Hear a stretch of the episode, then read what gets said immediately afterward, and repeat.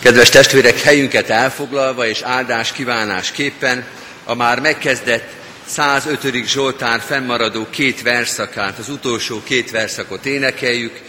Az utolsó előtt így kezdődik, népét vigassággal ő kihozta, választott népét vigasztalta.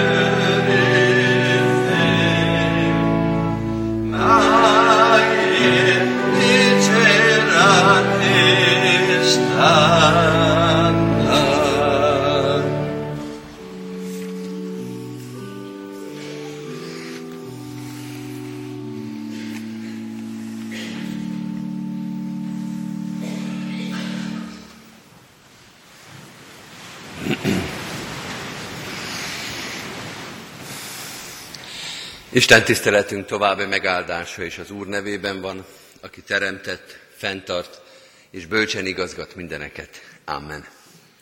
Halljátok az igét testvéreim, amint szól hozzánk Márk evangéliumából. Márk evangéliumának a negyedik részéből, a 21. verstől a 34. versig a következőképpen. Ezután így szólt hozzájuk. Azért kerül a lámpás a szobába, hogy a véka alá tegyék, vagy hogy az ágy alá?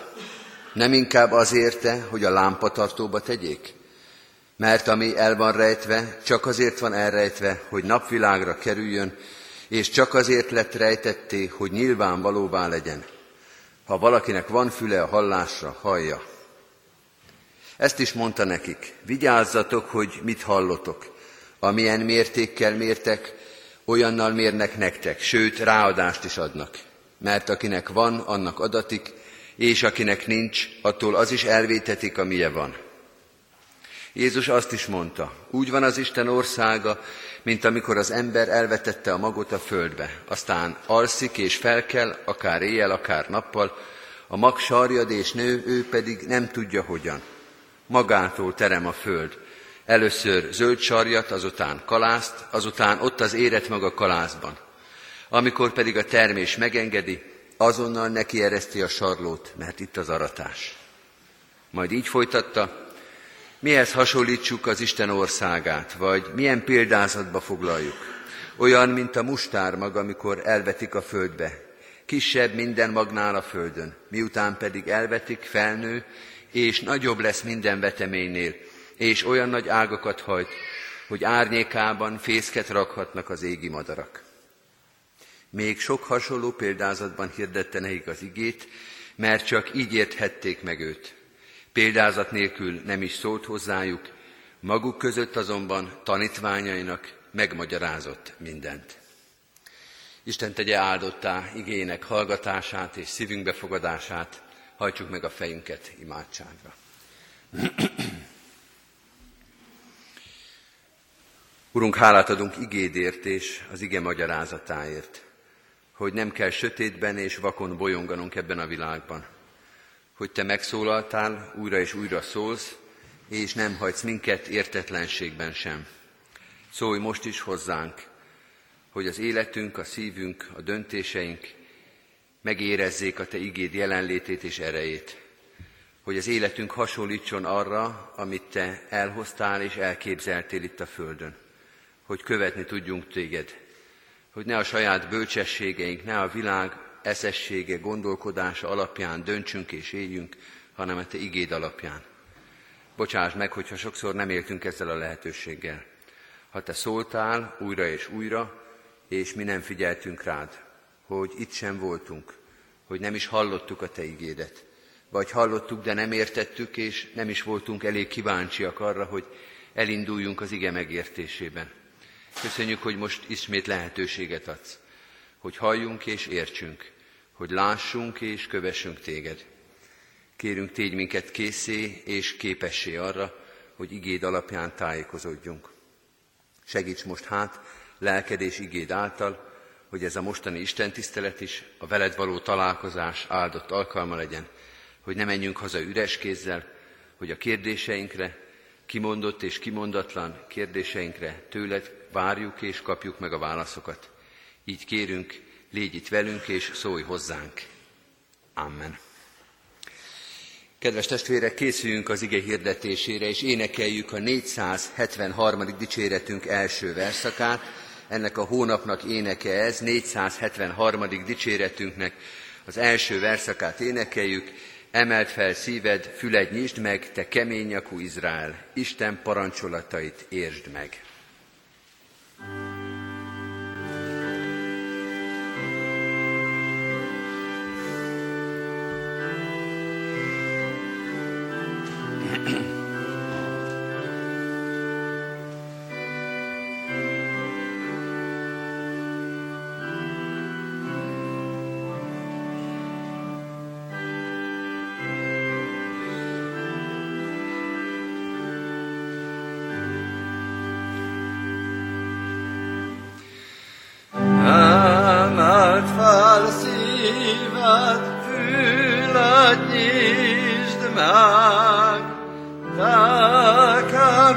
Yaku Israel.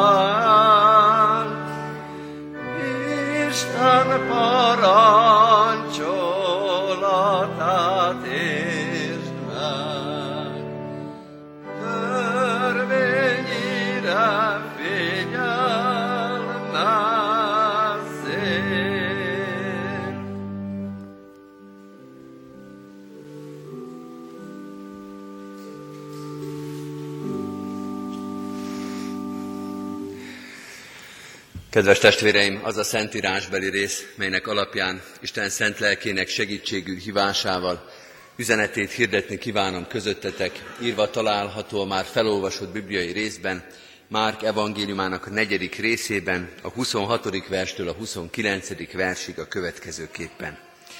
Jézus ezt is mondta, úgy van az Isten országa, mint amikor az ember elvetette a magot a földbe. Azután alszik és felkel, akár éjjel, akár nappal, ha mag sarjad és nő, ő pedig nem tudja hogyan.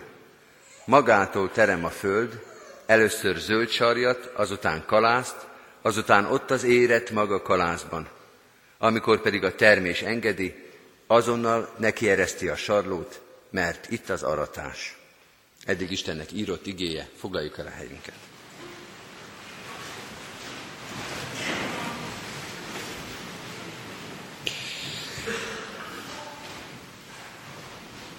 Kedves testvérek, a mai lekciónk, a felolvasott, a felolvasott hosszabb bibliai rész négy példázatot hoz elénk Jézus ige hirdetéseiből.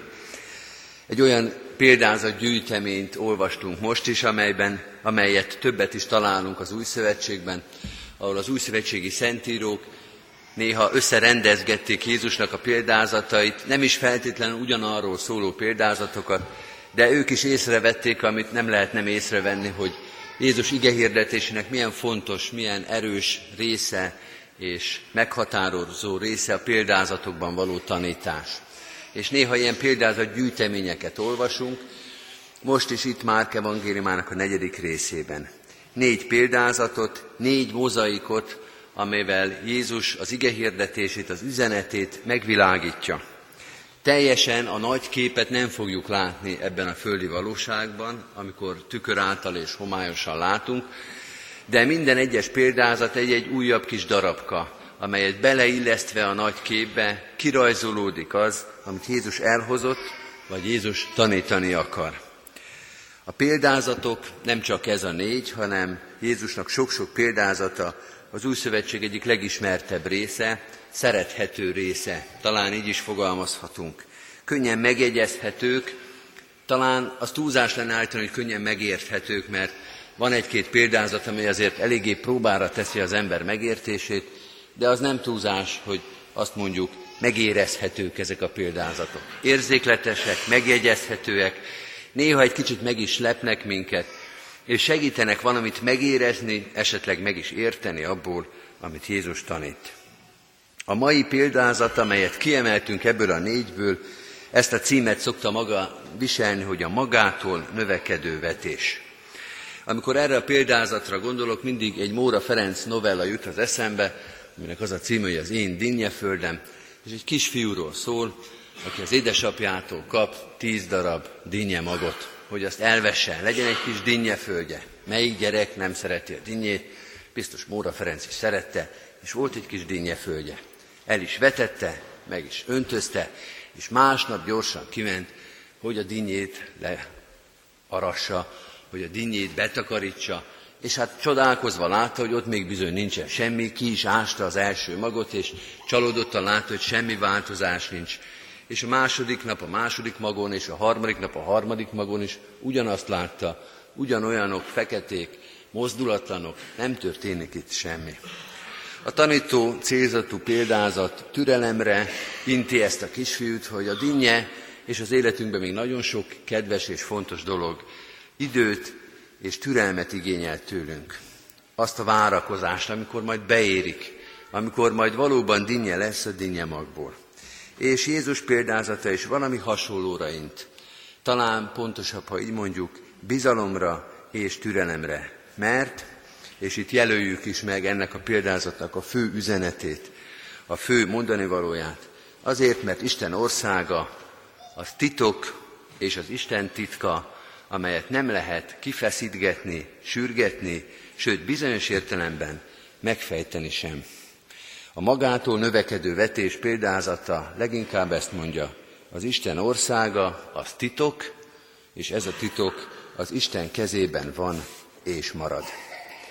Mielőtt tovább mennénk, hadd hangsúlyozzam a mondatnak az első felét is, amit talán gyorsan át is ugrunk, hogy itt az Isten országáról van szó. Az Isten országa titok.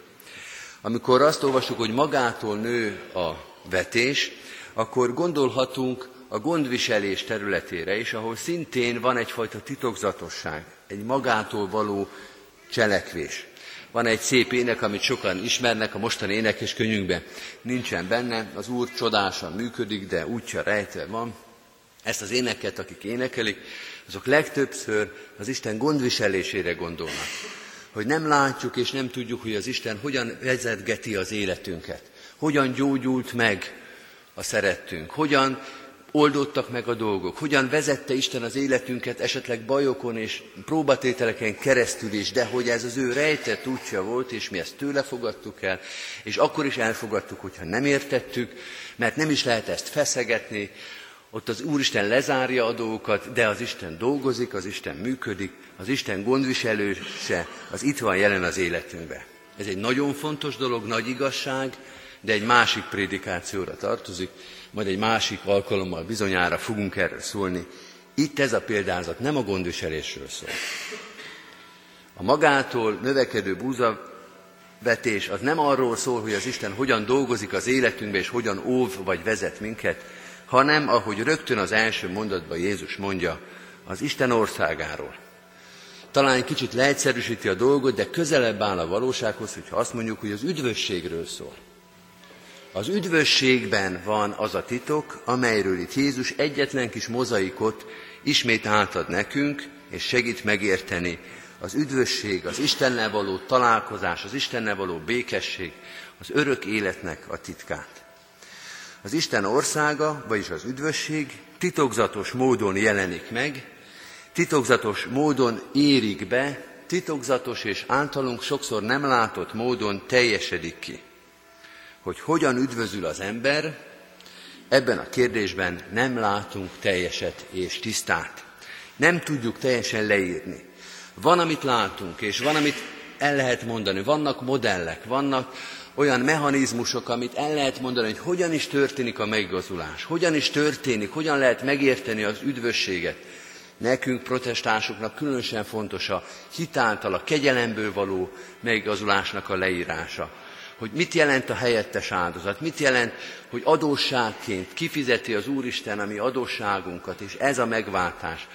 Sok mindent el lehet mondani, de tudni kell, hogy van az üdvösségben valami, talán épp a lényeg, amit nem látunk, ami titok előttünk. A mag sarjadés nő, ő pedig, az ember nem tudja, hogy hogyan. Van egy rész ebben a történetben, egy lényeges rész, amelyet nem tudunk, hogy hogyan működik, és ezt meg kell tudnunk őrizni, és el kell tudni fogadni. Sok mindent tudunk, és sok minden folyamatot az egyházon belül is le tudunk írni. Hogyan lesz valakiből egyháztag? Hogyan kerül föl a választói névjegyzékre? Hogyan lesz belőle presbiter, vagy lelkipásztor, vagy püspök? Ezeket mind pontosan és exaktul le tudjuk írni, és jól is tesszük, hogyha ezek tiszták és pontosak.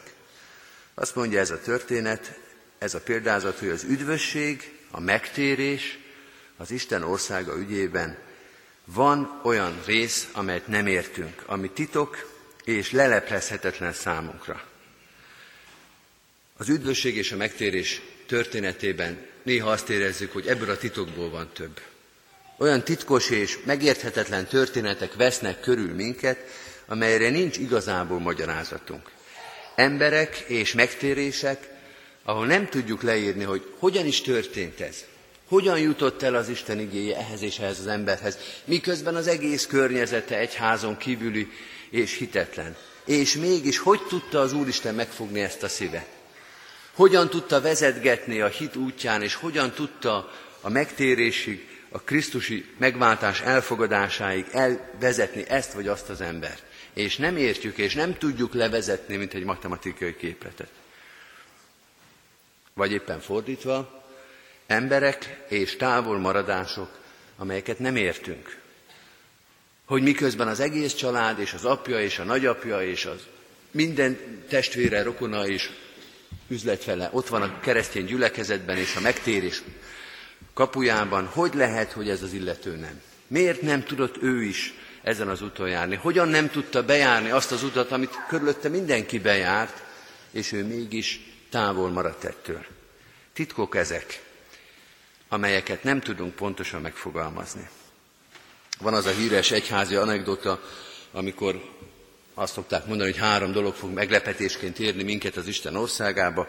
Egyrészt, hogy olyanok lesznek ott, akiről nem gondoltuk, hogy az Isten országába jut. Másrészt meg fogunk lepődni, hogy azok meg nincsenek ott, akiről mi meg biztosak voltunk, hogy ő majd biztos üdvözül. És hát ugye a harmadik meglepetés az, hogy mi egyáltalán ott lehetünk. Ebben a meglepetés a kult szó. Hogy az ember azt gondolná, van olyan illúziója, hogy tudja, hogy hogy működik az üdvösség, és ebben egy picit az is benne van, hogy tudja, hogy ki fog és ki nem fog.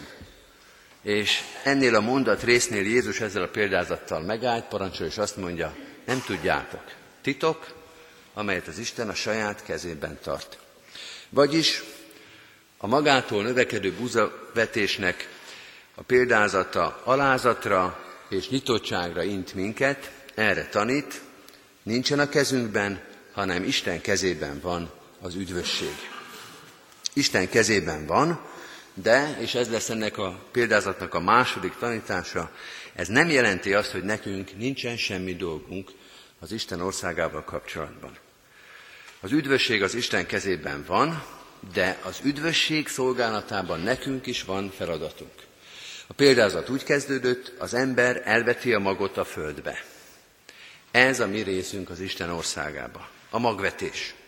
Ebben a példázatban mi vagyunk a magvetők, akit az igét hirdetik nem csak a szószékről, hanem a családi körben, a munkatársak között, a gyermekek felé, az ismerősök és ismeretlenek felé, Isten igéjét képviseli, az egész egyház, annak minden tagja, hirdeti, képviseli, megéli, megjeleníti az emberek felé, általánosan is és személyre szólóan is, utalok vissza az ige, a keresztelői igehirdetésre, ez a mi részünk, hogy a mag az ott legyen a földbe, hogy az Isten igéje elérhető, meghallható, megtalálható legyen.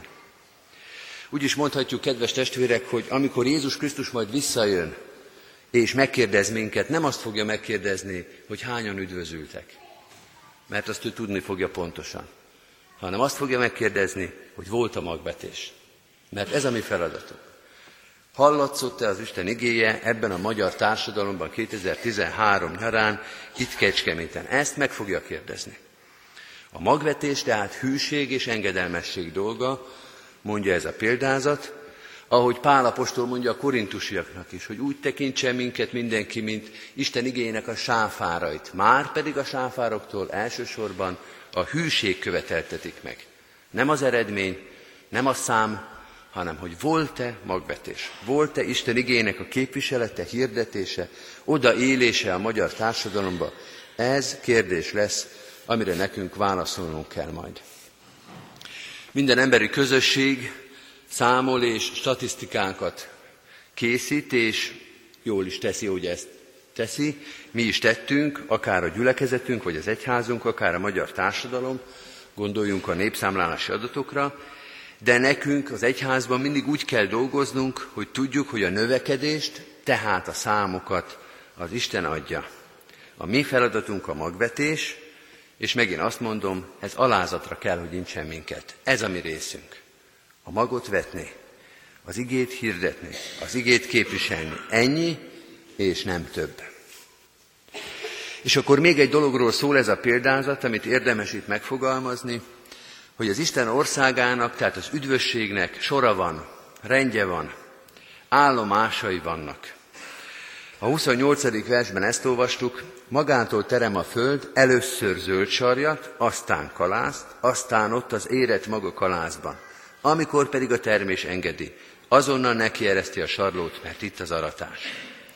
Elég nehéz lefordítani ezt az üdvösség témájára, ezt a fokozatosságot, ezt a folyamatot, de mégis meg lehet fogalmazni, hogy az Isten országának, az üdvösségnek folyamata van az ember életébe. Azt ki kell várni, és végig kell járni. Mind a kettőre tegyünk hangsúlyt. Ki kell várni. Ki kell várni, mind ahogy annak a gyermeknek is a példázatban, Móra Ferenc novellájában, ki kellett volna várnia. Nem olyan hosszú idő az, de azt meg kell várni, amíg a magból dinnye lesz. És nem lehet előtte kiszedni a magot, nem lesz abból úgy semmi. Nem lehet sürgetni az érés, a termés előtt kikaparni az Isten országát, hanem végig kell járni türelemmel és alázattal azt, amit az Isten be akar érlelni. Volt egyszer egy fiatal keresztény, már úgy értem, hogy kereszténységében fiatal ember, aki az első útkeresés után nagy tusakodások idején elment a lelkipásztorhoz, és elmondta, hogy mi mindennel tusakodik, és mi mindent nem ért, és mi az, amit nem tud elhelyezni magába. És akkor a nagy tiszteletű úr azt a mondatot bírta mondani, hogy kedves testvérem, neked az a nagy bajod, hogy még nem tetted le a bűneidet Jézus Krisztus elé. Fél éves tusakodást tett tönkre a nagy tiszteletű úr ezzel a jól szabott mondattal, mert persze egyébként igaz, de még egy kicsit korán jött ennek a fiatalembernek. Még éppen az volt a kérdés, hogy ki vagyok én az Isten szemébe, mit jelent az a bűn, mit jelent a megigazulás. Nem kell ezeket az egyébként igaz mondatokat idő előtt elsütni, mert esetleg az lesz mindezzel a fiatal emberrel, hogy egy évig nem jár templomba, hogy egyáltalán összerakja magát ahhoz, hogy majd az bűneit le tudja rakni az Úristen elé. Sora van a megtérésnek, a hitrejutásnak és az üdvösségnek. És ezt be kell tartani. Nem lehet előbb aratni, mint hogy a zöld sarj kidugja a fejét a földből. Babics Mihálynak van egy szép sora a Jónás könyvében, ugye Jónás könyvét, ezt a bibliai könyvet ő versbe foglalta, zárójelbe jegyzem meg, hogy fölér egy ige hirdetéssel, nem egy ige hirdetéssel, egy ige hirdetés sorozattal, amit Babics abból a könyvből megírt. Azt írja, előttem szolgáim a századok, míg, míg, míg előttem, szolgá, előttem szolgáim a századok, fújják szikrámat, míg láng lesz belőle. Jónás igét hirdet, és az Úristen azt mondja, én, nekem van időm, én várhatok. Előttem szolgáim a századok, fújják szikrámat. Ki kell várni? Egy ember életében nem századokat, de lehet, hogy éveket. Vagy legalábbis hónapokat, amíg föllobban az, ami először még csak kicsi szikra. Tehát türelem, kivárni azt, hogy az ember ennek az üdvösséges útnak a lépéseit szépen sorba bejárja. Türelmesnek kell lenni, de, és ez a másik hangsúly, nem szabad megállni. Végig kell járni ezt az utat. Először zöld aztán kalászt, aztán ott az éret maga kalászban. Nem olyan bonyolult ez, de végig kell járni. Ha valaki búzát vet, az olyan szívderítő, és olyan szép, és olyan biztató, amikor először a zöld sar kijön. Olyan szép üde a búzaföld, de egyetlen szántóvető ember sem elégszik meg ezzel, mert hogy a szántóvető ember nem golfpályát szeretne, hanem kenyeret az asztalra. És az, hogy szép zöld a sar, az neki még nem eredmény, az egy szívderítő látmány, de a kalász is kell, meg az éret mag is. És nem lehet az első lépésnél megállni, bármennyire is megörülünk neki, bármennyire is vidítja a szívünket, hanem azt lehet mondani, ez jó, és akkor most lépünk tovább. És nem állunk meg, és nem elégszünk meg azzal a szép zöld színnel, hanem az új kenyérre várunk, ami az asztalunkra kerül. A hitben is így van hogy az első lépések is sok-sok örömet adnak, de nem lehet megállni, hanem tovább kell lépni, lépésről lépésre az aratásig. Az Isten országa, mondja ez a példázat, az üdvösség, az az Istennek a titkos útja, de út, út, amin végig kell menni. Lépésről lépésre, az első lépéstől az utolsó lépésig. Magától növő vetés. Titok, mondja ez a példázat, az Isten országa és az üdvösség titok, ami általában az emberben bizonytalanságot kelt. A titok, amiről nem tudunk, ami bizonytalanná tesz, ami nincs a kezünkben. Jézusnak ezzel a példázattal azonban nem ez volt a célja, hogy bizonytalanságba tartson minket. Sokkal inkább az, hogy megnyugtasson. Az Isten országa az egy titok, de az Isten kezében van, tehát jó helyen van. Megbízhattok benne.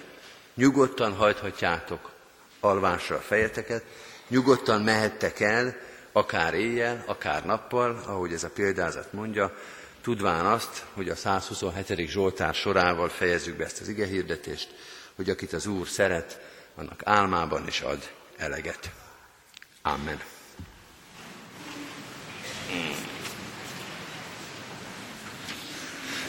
Válaszoljunk Isten igényére a már megkezdett 473. dicséretünk utolsó verszakával. 473. dicséretünknek az utolsó verszakát énekeljük. Uram, hatalmas-e te igéd, még zengét is, zengését is rettegjük.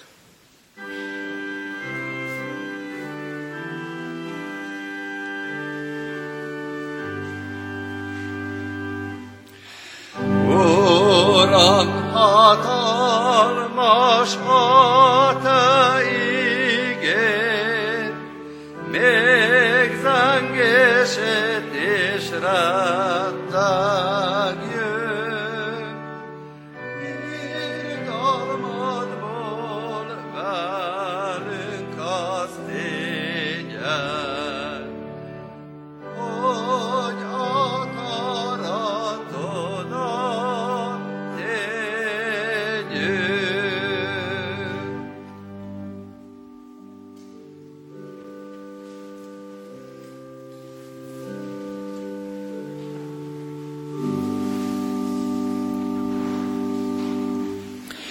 Helyünket elfoglalva hajtsuk meg fejünket imádságra.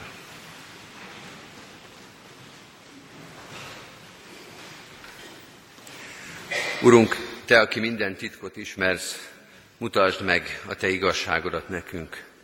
Az üdvösségről, az Isten országáról, a veled való találkozás titkáról kérdezünk és várjuk a Te feleletedet. Bocsáss meg, ha sokszor türelmetlenek voltunk, ha minden titkaidat fel akartuk feszegetni, ha türelmetlenek voltunk és előbb akartunk valamit megérteni, mint azt te megérteni rendelted. Vezess minket a te utaidon. Szólj és taníts minket mindig azt és annyit, amit, amire a leginkább szükségünk van. Köszönjük, hogy most is szólsz és szóltál hozzánk. Hogy az ige hirdetés, a keresztség, a közös imádság és éneklés mind-mind lehetőség a veled való közösségre. Mutass rá az életünkben, minek kell megváltoznia. Te mindent látsz, azt is, amit mások nem, azt is, amit mi sem szeretünk látni, és nem is merjük bevallani. Te előtt egy nyitott könyv az életünk. Te adj rá választ és magyarázatot. Te mutasd meg, mi legyen a következő lépés. És Te adj nekünk erőt ahhoz, hogy kövessünk ebben Téged. Köszönjük, hogy nem hagytál minket magunkra, hogy gondviselő szereteteddel, üdvözítő kegyelmeddel nap mint nap velünk vagy. Így ezzel a hittel és reménységgel kérünk, maradj is velünk. Maradj velünk és a szeretteinkkel. Áldj meg minket a Te jelenléteddel, gondviselő kegyelmeddel, hogy bizonyosságban és nyugodtságban élhessük napjainkat. Reád bízzuk a terheinket.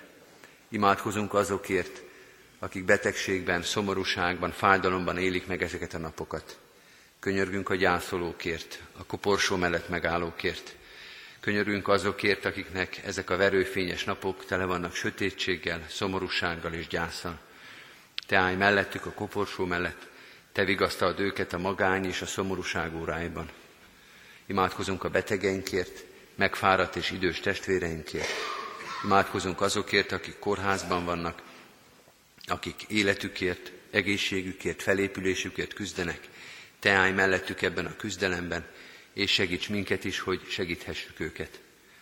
Imádkozunk a távolra szakadtakért, azokért, akik tőlünk távol vannak, de hisszük, Urunk, hogy tőled nem, hogy a Te gondviselő kegyelmed őket is eléri, oltalmazza, vezeti az életüket.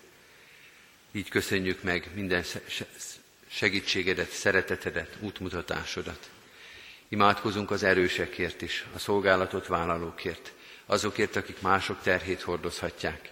Te adj az erőhöz, a szolgálathoz alázatos és engedelmes szíveket.